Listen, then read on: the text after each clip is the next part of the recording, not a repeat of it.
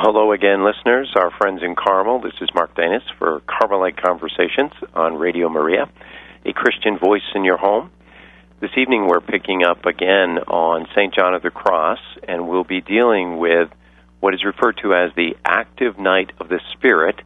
Uh, and without going into too much detail, let me first begin by saying hello again to our co host, my co host, Francis Harry. Good evening. I'm sorry, I forgot to turn my mic on. well, hello out there, and I want to say a special hello to one of our listeners from the UK, Pam Murray. It's about midnight over there, and I'm glad you're tuning in. And I thank you all for listening, and it's a joy to be here. We're broadcasting live tonight from Dayton, Ohio. Well, and again, I want to uh, do as we do every week, uh, begin in prayer. I do want to say that um, uh, we had a question that I thought was um, uh, very helpful, in fact, very helpful for us, Francis, in terms of uh, our understanding um, how well we're communicating and getting the message. Very insightful questions, which led us to believe that uh, we're certainly speaking to the heart of uh, many of our listeners. And I want to deal with that question regarding the differences in the different books that we've dealt with already the Ascent of Mount Carmel and the Dark Night of the Soul. But before we do that, let's begin as we always do in prayer. Would you lead us in prayer, please, Francis? Yes, this is a prayer uh, from St. Teresa of Avila. In the name of the Father, and of the Son, and of the Holy Spirit. Amen. Amen. Teach me, my God, to suffer in peace the afflictions which you send me, that my soul may emerge from the crucible like gold, both brighter and purer, to find you within me. Trials like these which at present seem unbearable, will eventually become light, and I shall be anxious to suffer again if by so doing I can render you greater service. And however numerous may be my troubles and persecutions, they will all work together for my greater gain, though I do not myself bear them as they should be borne, but in a way which is most imperfect. Amen. Amen. Well, certainly uh, that's a challenge that. Uh Teresa lays out for us this evening. We let Teresa lead us in prayer. Um, and that challenge is one of faith. As we go through the trials in our life, Francis, as we go through the struggles uh, of everyday life, and certainly those that are introduced as we begin to enter into a deeper relationship with our Lord and Savior, we know that we need great faith to get through those struggles. And John teaches us the importance of faith this evening as he talks about the active night of spirit. I want to deal with the question that was, as I said, uh, shared with us on our uh, Facebook page, and I appreciate very much. I won't name the individual; he didn't ask me to, so uh, I won't bother. But I do want to answer the question because I think many of our listeners probably struggle with this very question. And the question was, could you explain the differences between the two books, The Ascent of Mount Carmel, and of course John of the Cross's Dark Night of the Soul? Let me give uh, a simple answer, which I think is both accurate and uh, responsive to the question, and then add a little detail. First of all, the Ascent was the first of the texts that John wrote. He had uh, a, a gift of poetry. He's considered one of the greatest Spanish poets, and he wrote a poetry in eight verses for uh, this particular text. Unfortunately, he only dealt with two of those verses in any great detail. And the dark night of the soul is really a continuation of the work uh, that he began in the ascent. And to make it, again, very simple, the ascent deals largely with the active nights, those things that we can do ourselves to predispose ourselves to God working within our soul. And if you'll recall, we have begun um, with the um, first of the two uh, nights. They're collectively referred to as nights, but the active night of the sense where we practice detachment and we practice uh, asceticism or exercising uh, through um, denying ourselves and mortification. And then the Lord moved us uh, as a gift, if you will, into the passive night of sense where He gently begins to remove those things that we wouldn't see ourselves or we may not have the strength to remove he gives us that strength, and then He begins to remove from our sense experience. Those two uh, phases are dealt separately in each of the books. Now, John touches on both of them in each book, but really, largely, he deals with the ascent aspect, uh, the active aspect in the ascent to Mount Carmel, and the passive, or the work that the Lord does to us in the dark night of the soul. And he does the same thing as we'll move this evening into the night of spirit. Active night of spirit will draw largely from the ascent of Mount Carmel. And later, uh, not next week, we'll tell you about the schedule change, but the week after that, we'll deal with the uh, passive night of the spirit. And also, I want to point out that both books are commentaries on the same poem. It's the poem that begins, One dark night, fired with love's urgent longings. And I want to invite you to go online. Um, you can get it several places online and read that poem. It's very beautiful. Well, and again, I said I'd give a little bit of context. I don't want to belabor this, but it is important to point out that um, John somewhat lost his way uh, in writing the Ascent, and as I said, only covered really in any great detail the first uh, two uh, verses of the poem, and then went off into a number of different um, explanations as to what happens to the person, um, why he's advocating the practices of asceticism, detachment, and so on and so forth, and, and goes on for some uh, some length on those subjects. Unfortunately, he did somewhat the same thing in the Dark Night of the Soul. He doesn't really pick up on any detail in the verses themselves, uh, but deals more with what the Lord is doing in our souls through both the night of sense and the night of spirit, um, and doesn't finish uh, his full explanation of the verses. And unfortunately, one other aspect that John doesn't finish, uh, though we'll touch on it this evening, is his elaboration of what he calls the four passions. Those are joy, sorrow, hope, and fear. He really only deals at length with joy. Uh, and I say that's unfortunate because his uh, text on joy is very illuminative, very insightful, uh, and would have been helpful if we'd have had a similar um, uh, reflection from him on sorrow, hope, and fear. So we look for somebody out there to finish John's work. So who's going to take the challenge? That's right. what I want to know. We're looking for a Carmelite graduate student who wants to uh, write their thesis, maybe. Yeah, pick up pick up the mantle of uh, of John's work. Yeah, and tell us we want to read it. Well, two things I don't want to do, Francis, in our discussion this evening. Um, I said that John, and I said this the first week, we agreed John can be difficult to approach and we're frankly approaching what I frankly contend is the more difficult, perhaps most difficult, of the four nights to grasp. It's the active night of spirit, and I wrestled for a long time uh, trying to understand what it was that John was talking about here um, as I read this text many years ago. And of course, knowing in the um, sense uh, element, the active night of sense, the passive night of sense, uh, that God's dealing with those material and sensual and and uh, uh, more obvious aspects of our spiritual walk.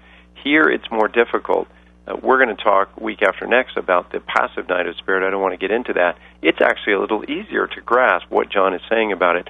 But here he's saying we have to begin to deny ourselves the spiritual consolations, the uh, benefits, if you will, that we've been uh, experiencing up to this point in our prayer life, and that seems confusing, doesn't it? Yes, and and I don't think we mean um, to to let you think that this means reject them. No, it, it's you experience them, and then the benefit of them happens as soon as they happen. So after they're done, you let them go because you know that's not God. And if you rest on that, then that's when the devil can get in and start mixing things up and suddenly divert you and get you off the path. So John's counsel here is very good. And he writes a lot about this, so if you want all the details, I suggest you read the book. Um, but he's one of the few that wrote on this, you know, so it's very important for those who are earnestly trying to grow in the spiritual life, you know, especially at, at this high level of, of love and spirituality that you know you you have some understanding of what's going on and I I just love John for pointing it out to us because he puts he makes sense out of the the messiness of everything. Yeah, we should emphasize again, and we've said this before. Uh, no one has to have read John of the Cross to become a saint.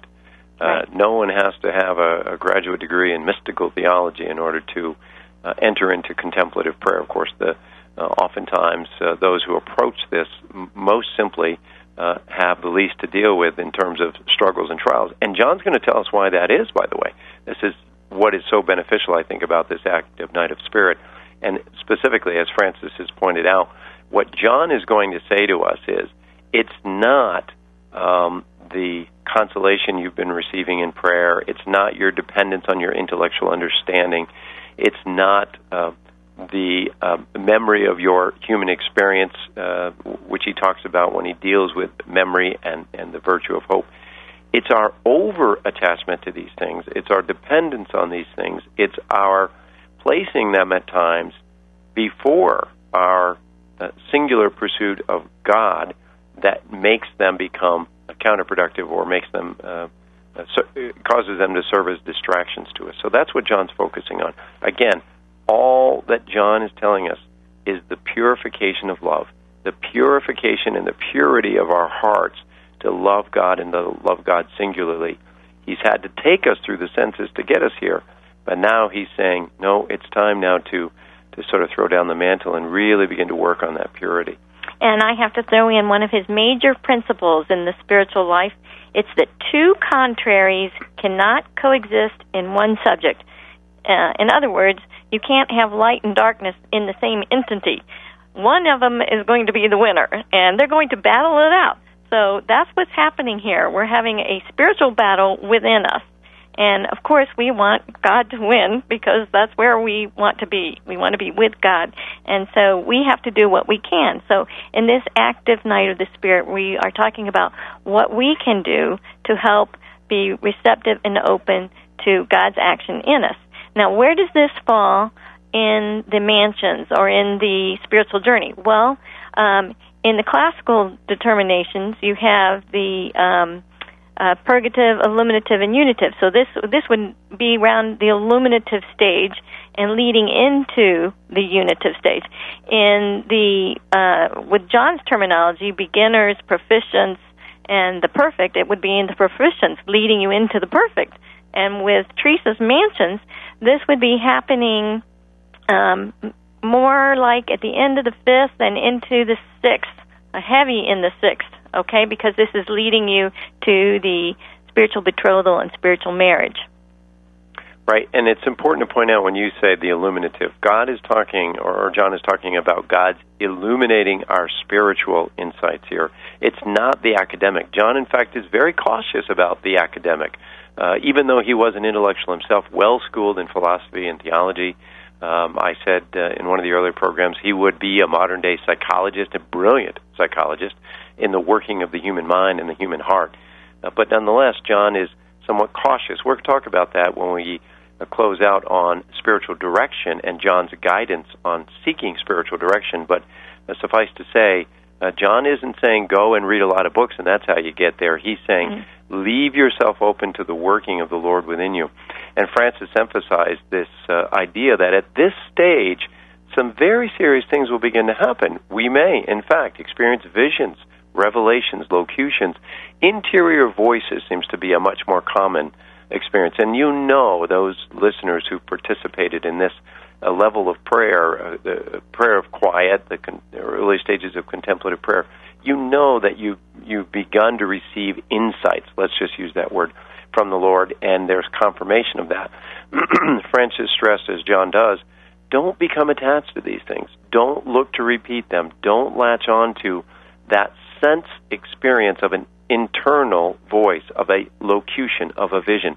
Use them, accept the message, move on, because as she said, there are dangers here. One, we could deceive ourselves. Certainly, the devil can get in and deceive us. And John's more explicit about it. He says, even if these experiences are of God, they are not God.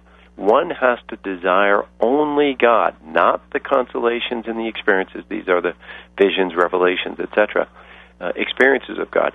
John would have us entertain no desire whatsoever uh, for these fringe companions, he calls them, of contemplative prayer.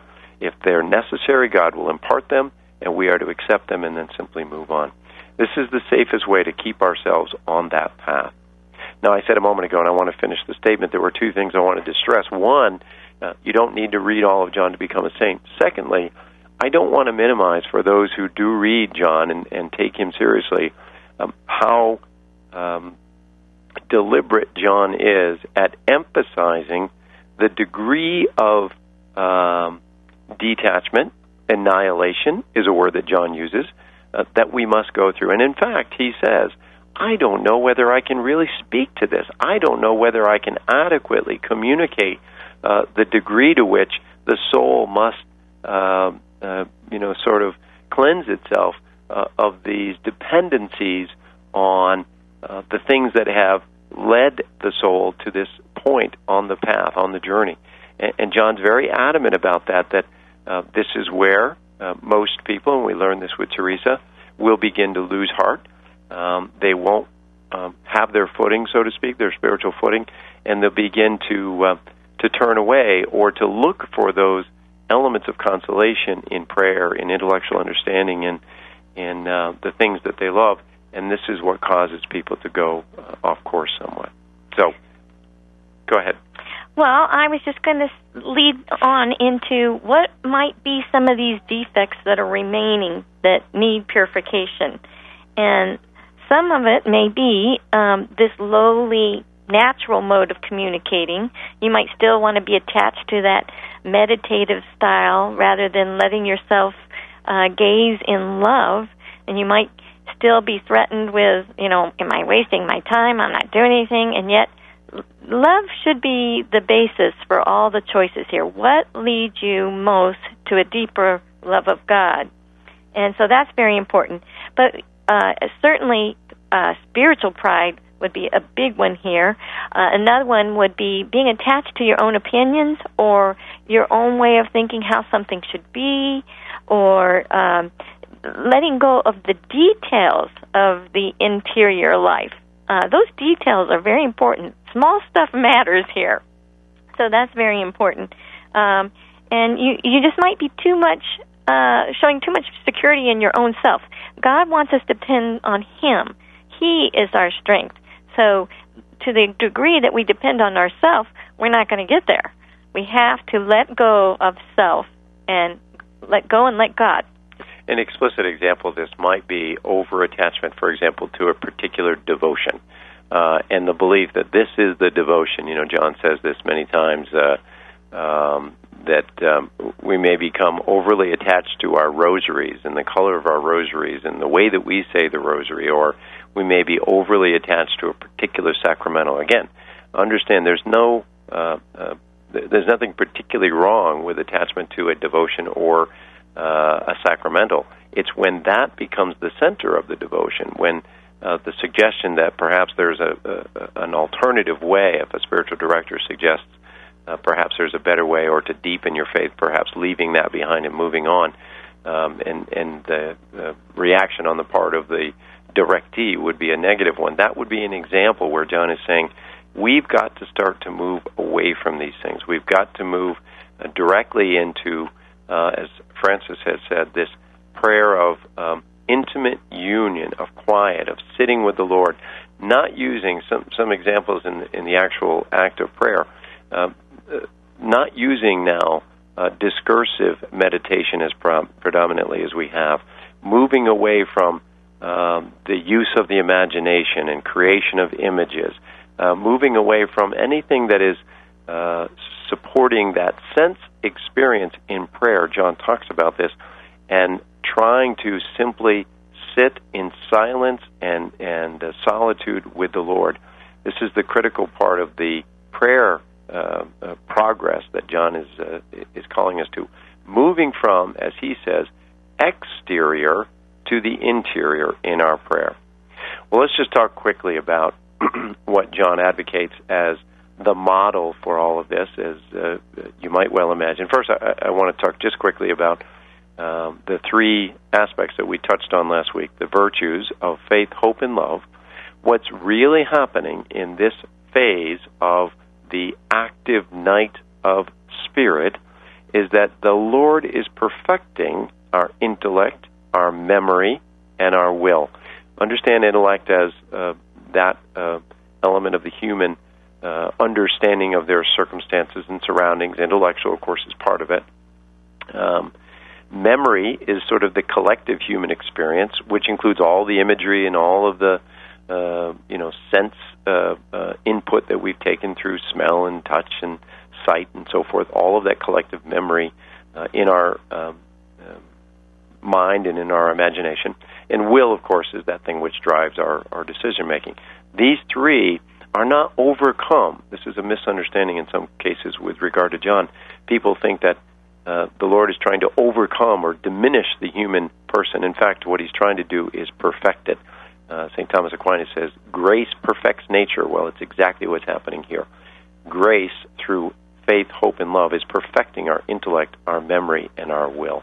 And I think God is help trying to communicate more spirit to spirit. And so our the capacity of our soul has to expand and our natural ways of communi- communicating are now going to have to be let go so that we can take on this new way of communicating with God. And you know, some people may wonder, well, how long is this, you know, uh dark night of the active night of spirit? How long is that going to last? Well, that really depends on God and on what needs purifying for each soul, how much we cooperate, uh, the height of holiness that God is calling that soul to, and the amount of purification that's needed to be done. So that's not something we can really answer.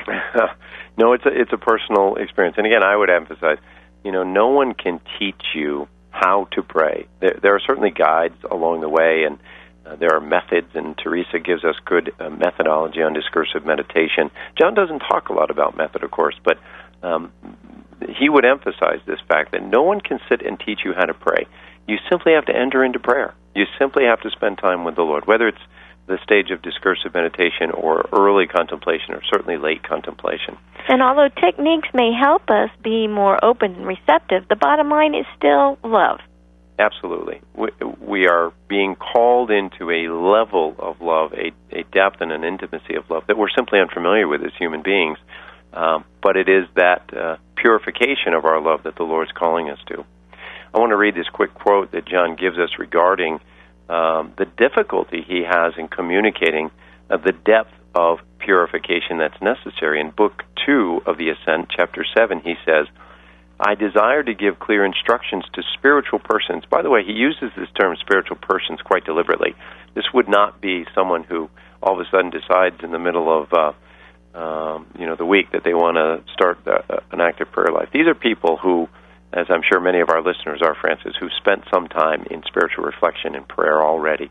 Uh, John is writing to a, a, a mature uh, audience.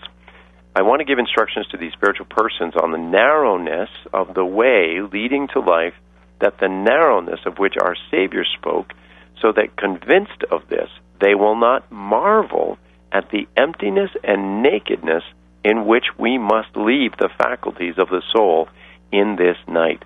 Now, John's being quite deliberate here. He's certainly not pulling any punches as regards the degree to which we have to enter into the nakedness and the emptiness of our soul in order for the Lord to fill it. And if we want to think of what that looks like, let's just think of Jesus' passion, that scourging and all that he went through. This is where we're at right here in the passive or the active night of the Spirit. And John gives us that verse exactly, Francis. You're right. If anyone wishes to follow my way, let him deny himself, take up his cross, and follow me. For he who would save his soul shall lose it, and he who loses it for me shall gain it. And then he goes on and quotes Luke Whoever does not renounce all that he possesses cannot be my disciple. Well, we'll pick up with the story of the rich young man to illustrate the Lord's point here. And of course, John of the Cross is picking up on the Lord's point uh, as soon as we come back from the break.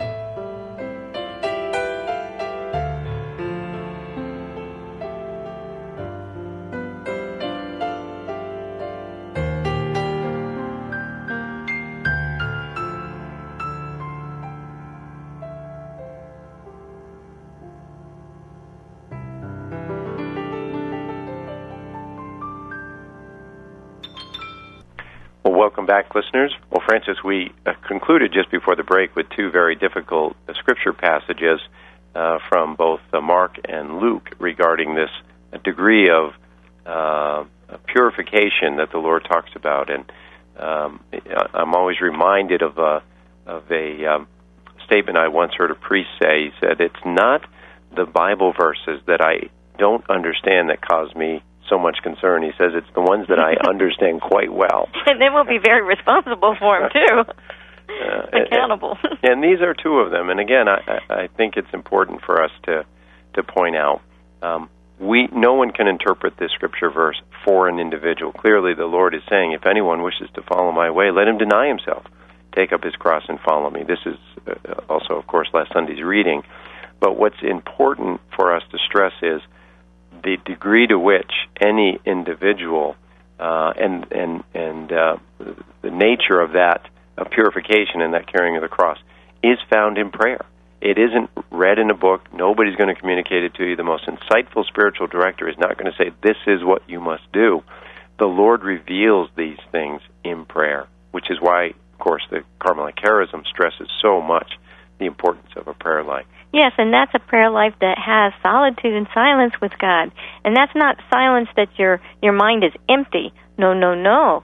This is a mind that is being receptive and and with love, you know, this uh, attentive gaze at, at God, waiting uh, uh, to listen to to see what He says to you. So this is very important to spend this solitude and time, just like you would in any relationship especially somebody you were engaged to and were wanting to get married to, you certainly want to spend a lot of alone time getting to know them, getting to know their their way of thinking. Don't we want to know how God thinks? And so we got to put on the mind of Christ. Um, so how do we do that? Well, we got to learn who Jesus Christ is, and we learn that by studying Scripture and pondering and reflecting on it, just like the Blessed Mother. She's the perfect model after Jesus.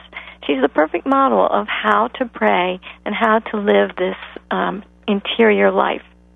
And, John says, uh, he instructs his readers, this union with God and the greatness of the work that Jesus accomplished uh, is measured by the annihilation for God. And again, this is a difficult word, a very difficult uh, theme for us to grab onto. And I, uh, nor, uh, I, nor Francis, certainly would sit here and say, this is what that annihilation looks like the Lord will bring you into it to the degree that you strengthen yourself uh, through the sacraments, through prayer, to acquire the grace necessary for Him to illuminate your mind so that you can go through this purification. Well, um, other other things that they do. This is the conduct of the soul. This is what the soul is supposed to be doing at this time: practicing the theological virtues, faith, hope, and love, um, obedience, poverty, chastity.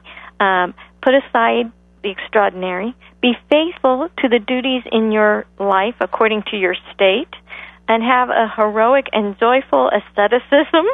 Um, following Christ, take up your cross, denying self, um, praying. Uh, um, I think that's that's a pretty good list there. Uh, we deny self, the nada, nada, nada, the nothing, nothing. So, uh, and and you know what? One of the hardest things is is to calmly and serenely accept these trials and tribulations. And, and knowing that it's God's will. Everything that happens is either permitted or allowed or planned by God for our growth. Well, and uh, you've brought us back to the story that we um, had uh, indicated we would share before the break, and that is the story of the rich young man who approaches Christ. And of course, uh, Christ he hears Christ teaching and uh, approaches him afterwards and says, uh, "What must I do to gain eternal life?" I'm, I'm paraphrasing. I won't directly uh, cite the uh, verse, but uh, Christ says, of course, uh, follow the commandments, um, love thy neighbor, and the uh, young gentleman says, "Well, I've done all this my entire life." And the Lord looks to him and says, Well, sell all you have, um, give it to the poor, and mm-hmm. follow me. Well, so often I've heard priests struggle with this uh, particular uh, uh, verse when it becomes uh, when it when it comes up on a, on a given Sunday. Um, the way I read that particular counsel of the Lord, um, and at first it may sound as though it's softening it, but in fact I think it's making it more challenging the only thing that we own, that any of us really owns, it's been demonstrated time and time again throughout history, everything can be taken from us. The only thing we truly own is our will. we do get to decide how we respond to the difficult circumstances in our life. We ultimately possess only our will. And what the Lord is telling this young man is give that as well. He's not just saying give away your stuff. That's easy actually for uh, folks who recognize the gift that we receive in return, eternal salvation uh, and eternity spent with God. It would be relatively easy for someone to say, I think I can give away my material possessions for that. Uh, but now the Lord is raising the bar, so to speak, and saying, Give me your will. That's what I'm asking for, really. That's your riches. That's all that you really possess. Give me that. That's a far more challenging uh, uh, demand, if you will, from Christ. But that's exactly what he's asking for. And just think what we get in return His, His will. So the Thy will be done in in the, in the Our Father prayer. Thy will be done. That's what we want. Well, in this annihilation that we talk about, in this negation, in this um, uh, cleansing and purification that we, um, John is uh, counseling us, is necessary as we enter into the active night of spirit. We're reminded that Christ did his greatest work from the cross. Of course, uh, there are stories of Christ feeding the thousands and healing so many people. These are wonderful works that, that the Lord performed. But ultimately, uh, the unification of mankind with God occurred on the cross. And only through our own annihilation do we give God the opportunity to help us reunite, as you said, Francis, our will with His will and purify our love through the onrushing, literally, of the Holy Spirit, the fire of the Holy Spirit rushing into our hearts. You know, we've said so many times, this is about the purification of love. But we know we can't do that on our own, can we? We no. can't possibly. uh It's the Holy Spirit, actually, who gives us that love. We have to dispose ourselves, and in the active night of sense, earlier, and now spirit, we are given the opportunity to do that. Love is first and foremost, John tells us, an act of will. It's not an emotion. This is a misunderstanding about the use of the word love. Of course, it's been, um, um, you know, built on over years of uh, uh, romantic literature and so forth that we think of love in the context of emotion. In fact, John would advocate it's anything but that. Love is first and foremost an act of will. And so if we unify our will with the will of the Lord, then we can have the opportunity that the Lord will take advantage and purify our love. And now the world is going to say, like that song, got that loving feeling, and they're going to try to keep enticing us on the feeling. So we got to keep remembering this is a choice, the act of the will. So important. And, and when we talk about, as we will here in just a moment, because this is really the centerpiece of of the uh, of the presentation of the discussion, the conversation, Francis, today, and that is the purification of intellect, memory, and will. That's what's happening in the active night of spirit. Those three human aspects are purified, fortified, and perfected through faith, hope, and love. But before we do that, I want to just point out another scripture verse that John gives us. And after laying out this challenging, uh, uh, you know, demand, if you will, of the purification that we must go through, the stripping, the annihilation, the giving up of our will. We've talked about that. Uh, and again, I'll say, uh, revealed to us largely through prayer. The Lord will show us where we are uh, not uh, affecting faith, hope, and love in our life and where we've got to change. But then the Lord says something rather amazing, and John points it out in Matthew 11:30. He says, "My yoke is easy, my burden is light." Well, how can that possibly be? We've just spent, uh, you know, the last 25 minutes talking about how difficult this is going to be. John says himself, "I don't know how to say this to you. I don't know how uh, clear I can make this about uh, the degree to which you've got to purify yourself of those sensual experiences of the uh, intellectual uh, concepts that you've created, of the inappropriate loves that you've created in your in your lifetime. Um, and yet now he comes back and says, "But, but, my yoke is easy, my burden is light." How can he possibly do that? Well, uh, I turn, as I often do, to Elizabeth of the Trinity. Uh, because I think her teaching here is very instructive. And she uses the word solitude, again, a word we've talked about many times, Solitude at face value means aloneness, being alone. And in fact, that's exactly what she means. When John says, um, that we've got to strip ourselves of all of these things that would otherwise taint, uh, contaminate our love for God exclusively. Uh, we have to become, uh, um, the, the, word is uh, solitudes ourselves. We have to practice solitude by getting to a singularity of thought. Everything, and John's position on this is, everything must be viewed in the context of our relationship with our Lord and Savior Jesus Christ. In fact, this is where John turns us back to those uh, four elements that he talked about earlier, and I said he really only elaborated on joy, but it's joy, sorrow, hope, and fear.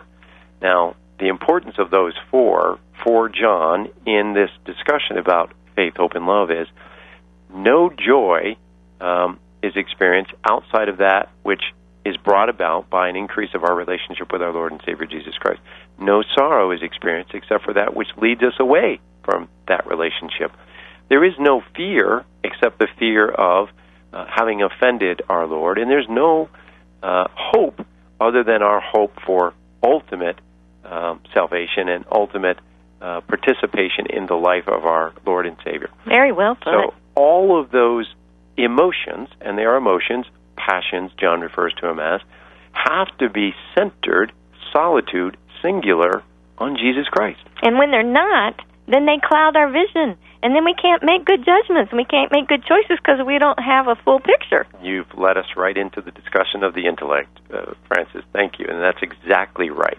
When those emotions are allowed to run amok, as they do in every single heart and every single mind of every single human being every single day, then they distract us. They draw us off. And this is exactly what John is saying.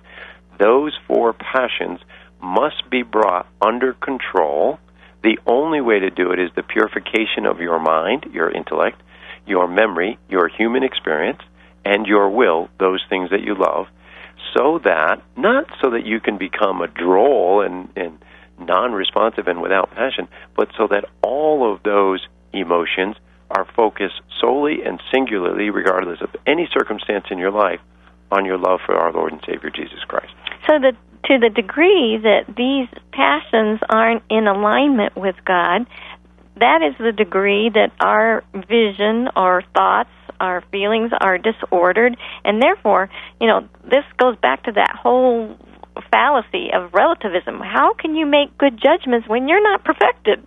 And that's exactly what happens is that we get drawn in multiple directions as a result of our emotions or as a result of our tainted intellectual perceptions of images we may have created on, uh, of God and how we ought to react in certain situations. Our memory, we draw on our human experience as to uh, how things have happened in the past, how things have worked in the past, or in the context of love, we have tainted loves. We have desire for, for things that are uh, not leading us to God. And so these things send us into these oscillations, if you will, of pitches and swells of emotional uh, depression, and then o- o- overreactive joy, and then back to despair, and then anger and avarice and envy and all of the human emotions no peace, are wrapped no up. peace there. No peace. Exactly right. That's it. Well, you know that leads us right into the intellects being purified by faith. By acts of faith, we can purify our intellect because faith teaches us that instead of depending upon our own manner of reasoning and understanding, we ought to despoil ourselves of this and place our intellect in emptiness and unite it to God. Um, the greater we progress in faith, the more detached we shall be from our shallow ways of thinking. Yeah, and this is, uh, I would argue, the most difficult section of John, and I'm talking about the active night of spirit and this particular teaching, uh, I will say up front, uh, for me anyway, was the most difficult to grasp. John says here very specifically, faith is the only proximate means to salvation. Explain that.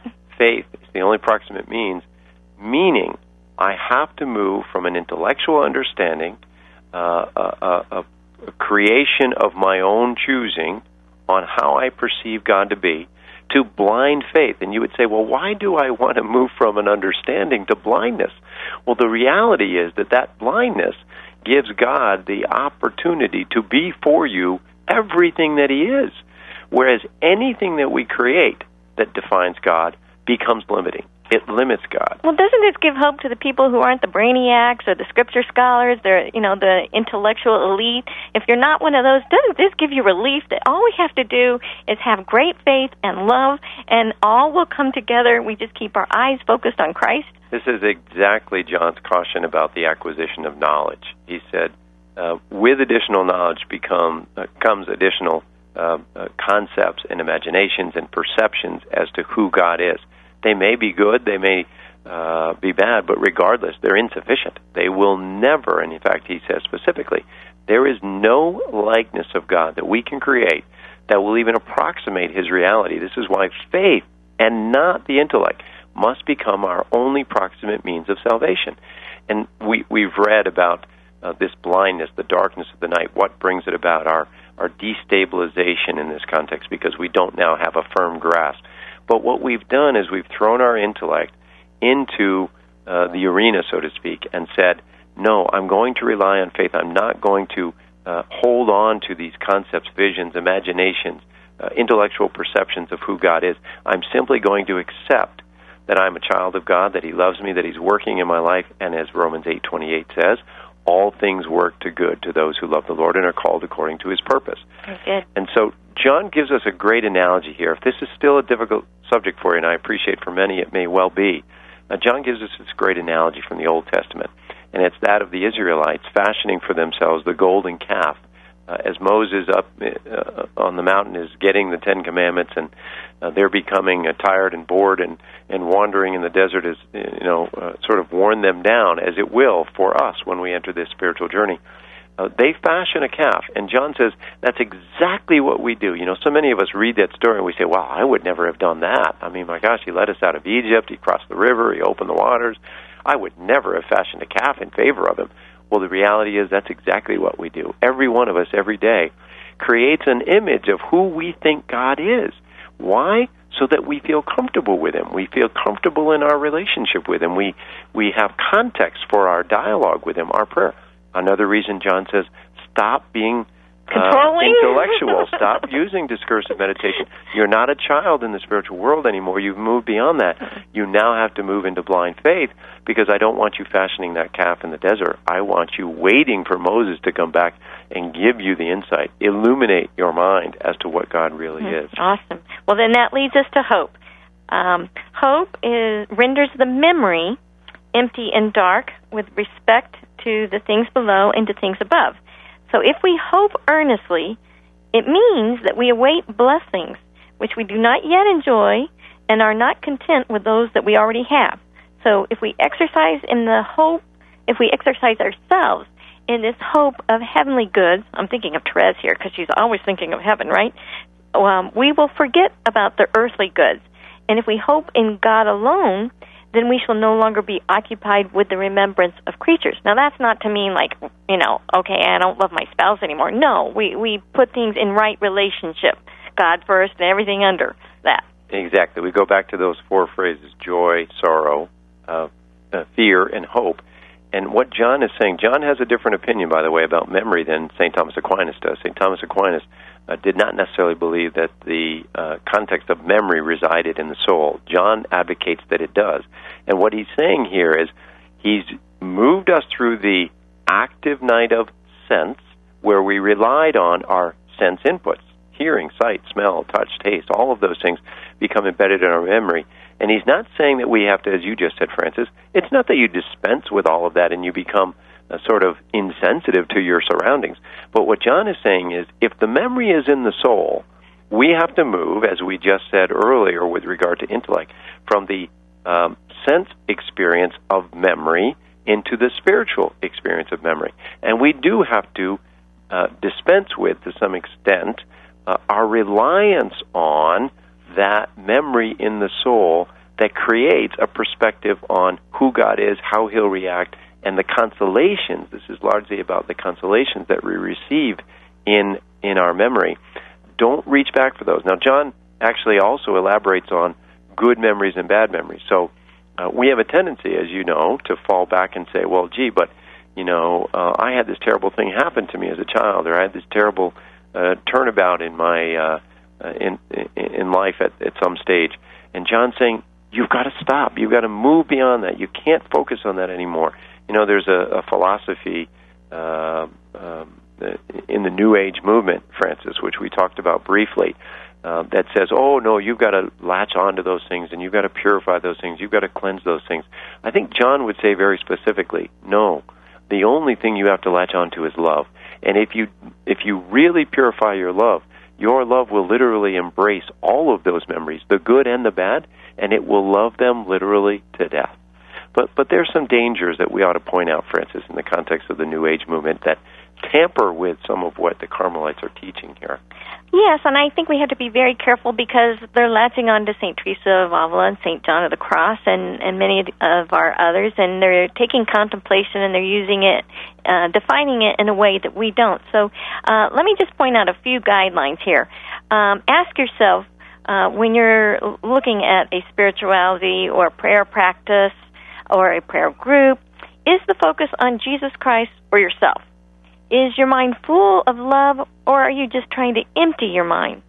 Are you growing in humility, or are you growing in power? Obviously, the second half of these phrases are are the negatives here. Uh, we we want to know that you know God's in control, not us. Are we becoming more self-sacrificial or more self-centered? Are we hooked on God, or are we hooked on a feeling? Is our prayer biblically based or based on some esoteric hidden wisdom of some type. Um, I just want to mention that there is a um, writing that Pope John Paul II uh, did for us. It's called Jesus Christ, the Bearer of the Water of Life, a Christian reflection on the New Age.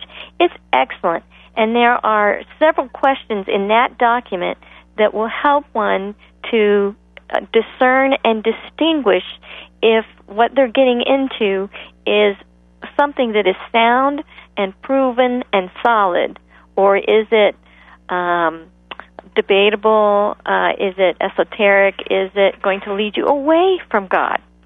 I think we have to be very careful because there can be a whole new religion here that is kind of a feel good, everybody become your own divine being and having your own power. And I don't think that's what John and Teresa are teaching us. No, it's not. In fact, it's just the opposite. And, and you're right to point it out. It is a caution that uh, uh, is certainly appropriate for our time where there are so many uh, um, mistaken uh, teachings in this regard.